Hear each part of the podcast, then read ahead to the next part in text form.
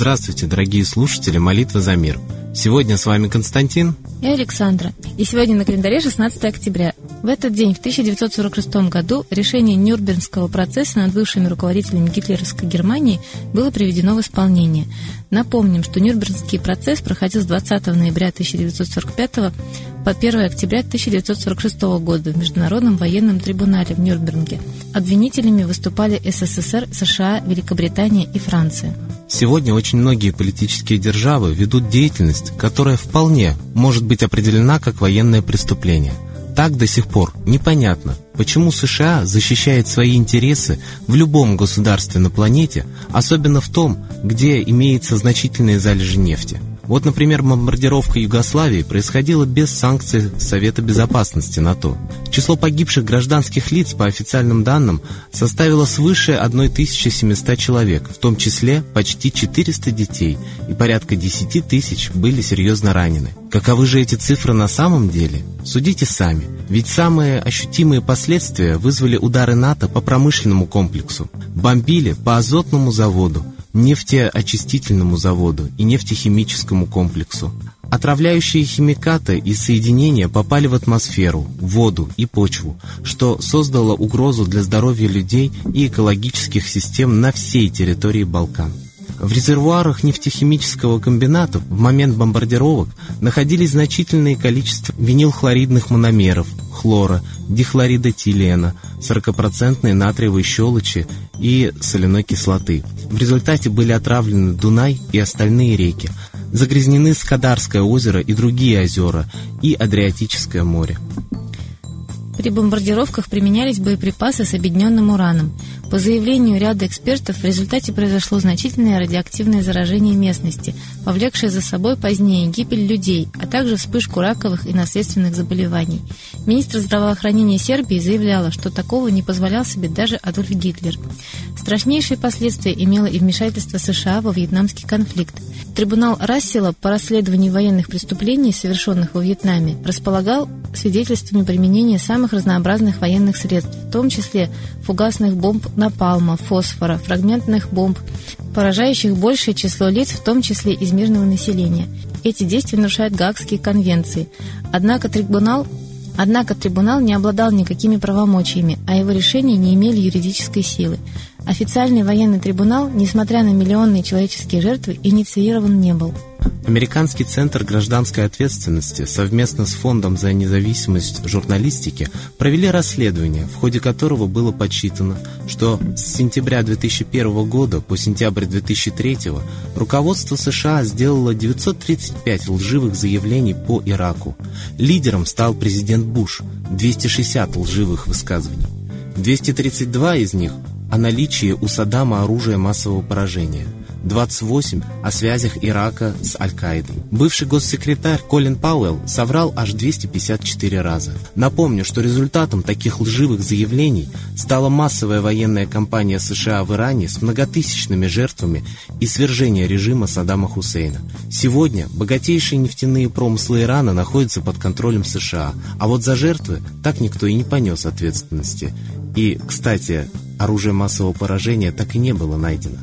Почему же никто не классифицирует эти действия как военные преступления, и никто из виновных не несет ответственности за массовые жертвы и страдания, а мировая общественность молчит?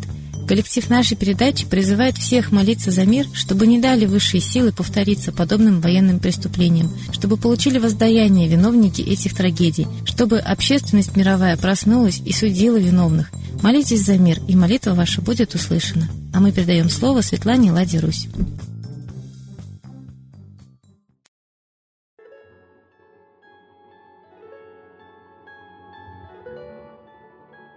Уважаемые граждане России, Сейчас нас пугают очередными терактами и уже называют авторов предполагаемых. Это боевики ИГИЛ. Вспоминаем такую же ситуацию на Западе. Там был огромный скандал, когда выяснилось, что теракты, убийства мирных жителей проводят спецслужбы, то есть армия Гладио, которая входит в состав НАТО. И выполняла на правительственные заказы. Получается, власть сама дает заказы, убивает своих граждан, а потом по поводу этих терактов принимает ужесточайшие тоталитарные авторитарные законы контроля. Вот и сейчас ждут теракты, а уже обыскивают людей в метро. Не в аэропортах и даже не на вокзалах, а в метро. Повод обыскать каждого уже есть. Такие законы уже приняты. И, конечно, эти теракты выгодны прежде всего власти, чтобы такие законы принимать. А нам они невыгодны хотя бы потому, что мирные жители гибнут реально, практически как на войне. Можно даже в кровати своей взлететь на воздух нашей России мирной. Рвутся мирные дома, метро. И страдают те же самые мирные жители от обысков, от тотального контроля. И вот сейчас хотят брать отпечатки пальцев принудительного всего населения. И за это ратуют депутаты Госдумы. То есть мы военное, полицейское государство, которое прижимает к ногтю любого гражданина, который хочет протестовать. Я думаю, что нам не совершать даже протестов. Да, огромные штрафы на митинги и так далее. Штрафы, разорение, отбирать детей, квартиры, земли. Сколько можно жить? Вот в таком задавленном состоянии, не имея надежды, что что-то улучшится, а наоборот, понимая, что именно спецслужбы в 93 году поставили на власть Ельцина, понимая, что именно западные спецслужбы сейчас и рулят в нашей стране. И знаем, что директора МВФ сейчас диктуют политику правительству, то есть мы совершенно не самостоятельное марионеточное государство с марионеточной властью, как видно из всей политической ситуации. Просто граждане не видят ни политическую, ни экономическую ситуацию, верят СМИ, и им говорят, дурит голову по-русски, говорят, отводят глаза и говорят, что никогда никто не может разобраться в политике, в экономике. А тем временем еще раз нас пугают боевиками, обыскивают, отбирают наши гражданские права. И вот сейчас выставка «Церковная православная Русь» даже обещает рассекретить архивы спецслужб. Действительно, две мировые войны, три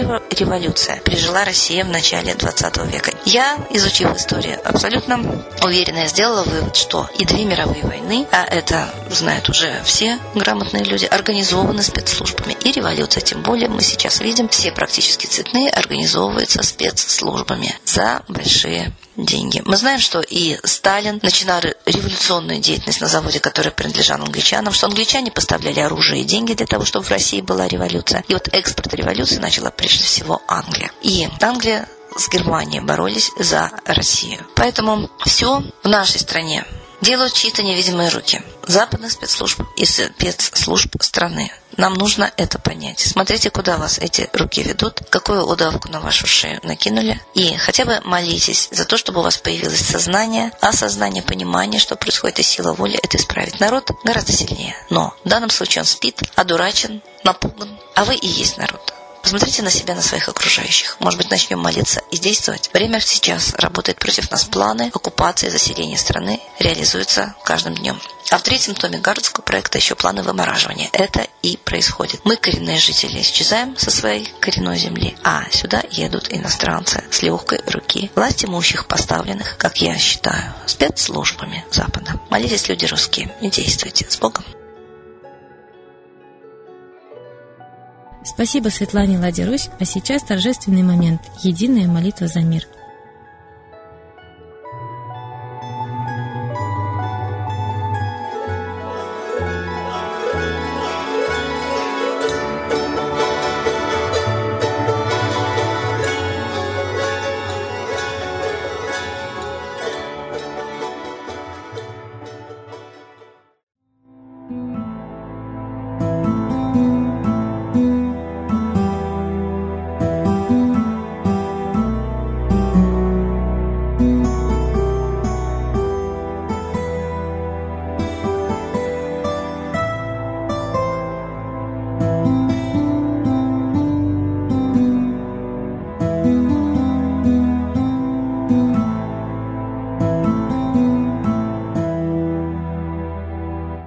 смерти и зла над Россией клубится, и заговор тьмы над народом глумится. Поссорить с соседом, живущим в стране, а НАТО, Китай, приготовить к войне. Желтые люди на землях Востока ждут лишь сигнала сразиться жестоко. Землю России считают своей, рвутся в просторы российских полей. Предсказано солнце в российской судьбе, но сможем его отстоять лишь в борьбе и вера, и сила в пути нам нужна. Не будет могилы, воспрянет страна. Поднимемся гордо, всем скажем о свете и вымолим век золотой на планете. Молим русского Бога. Прости наш народ. Дай нам к счастью дорогу. Прости наш народ. Ра, сожги наши страхи. Прости наш народ. Мы в последней рубахе. Прости наш народ. Молим солнце вернуться. Спаси наш народ. Чтобы от страха не гнуться. Спаси наш народ. Митра, Ра, Майтрея. Спаси наш народ. Нечисть нас не жалеет. Спаси наш народ.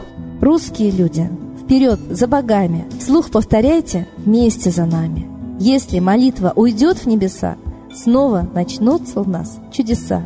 Честно и смело скажи свое слово. Русские боги помочь нам готовы.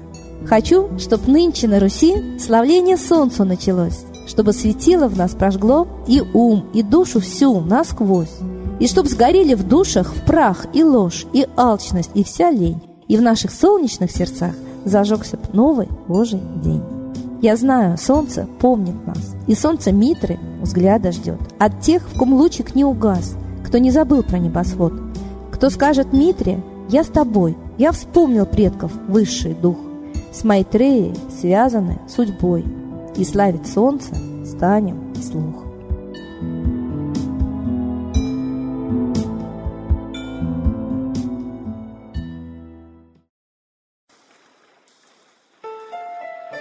Новый порядок несет сатана.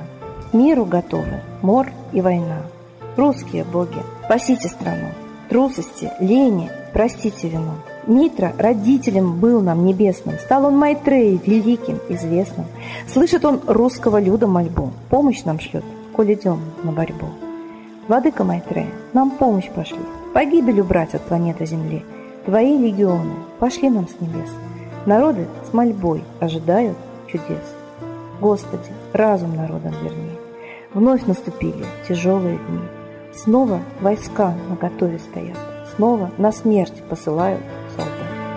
Брат поднимается снова на брата.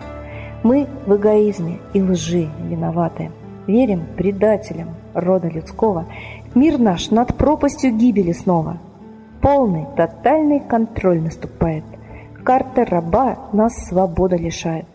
Просит о помощи, молим о чуде, чтобы прозрели и выжили людям.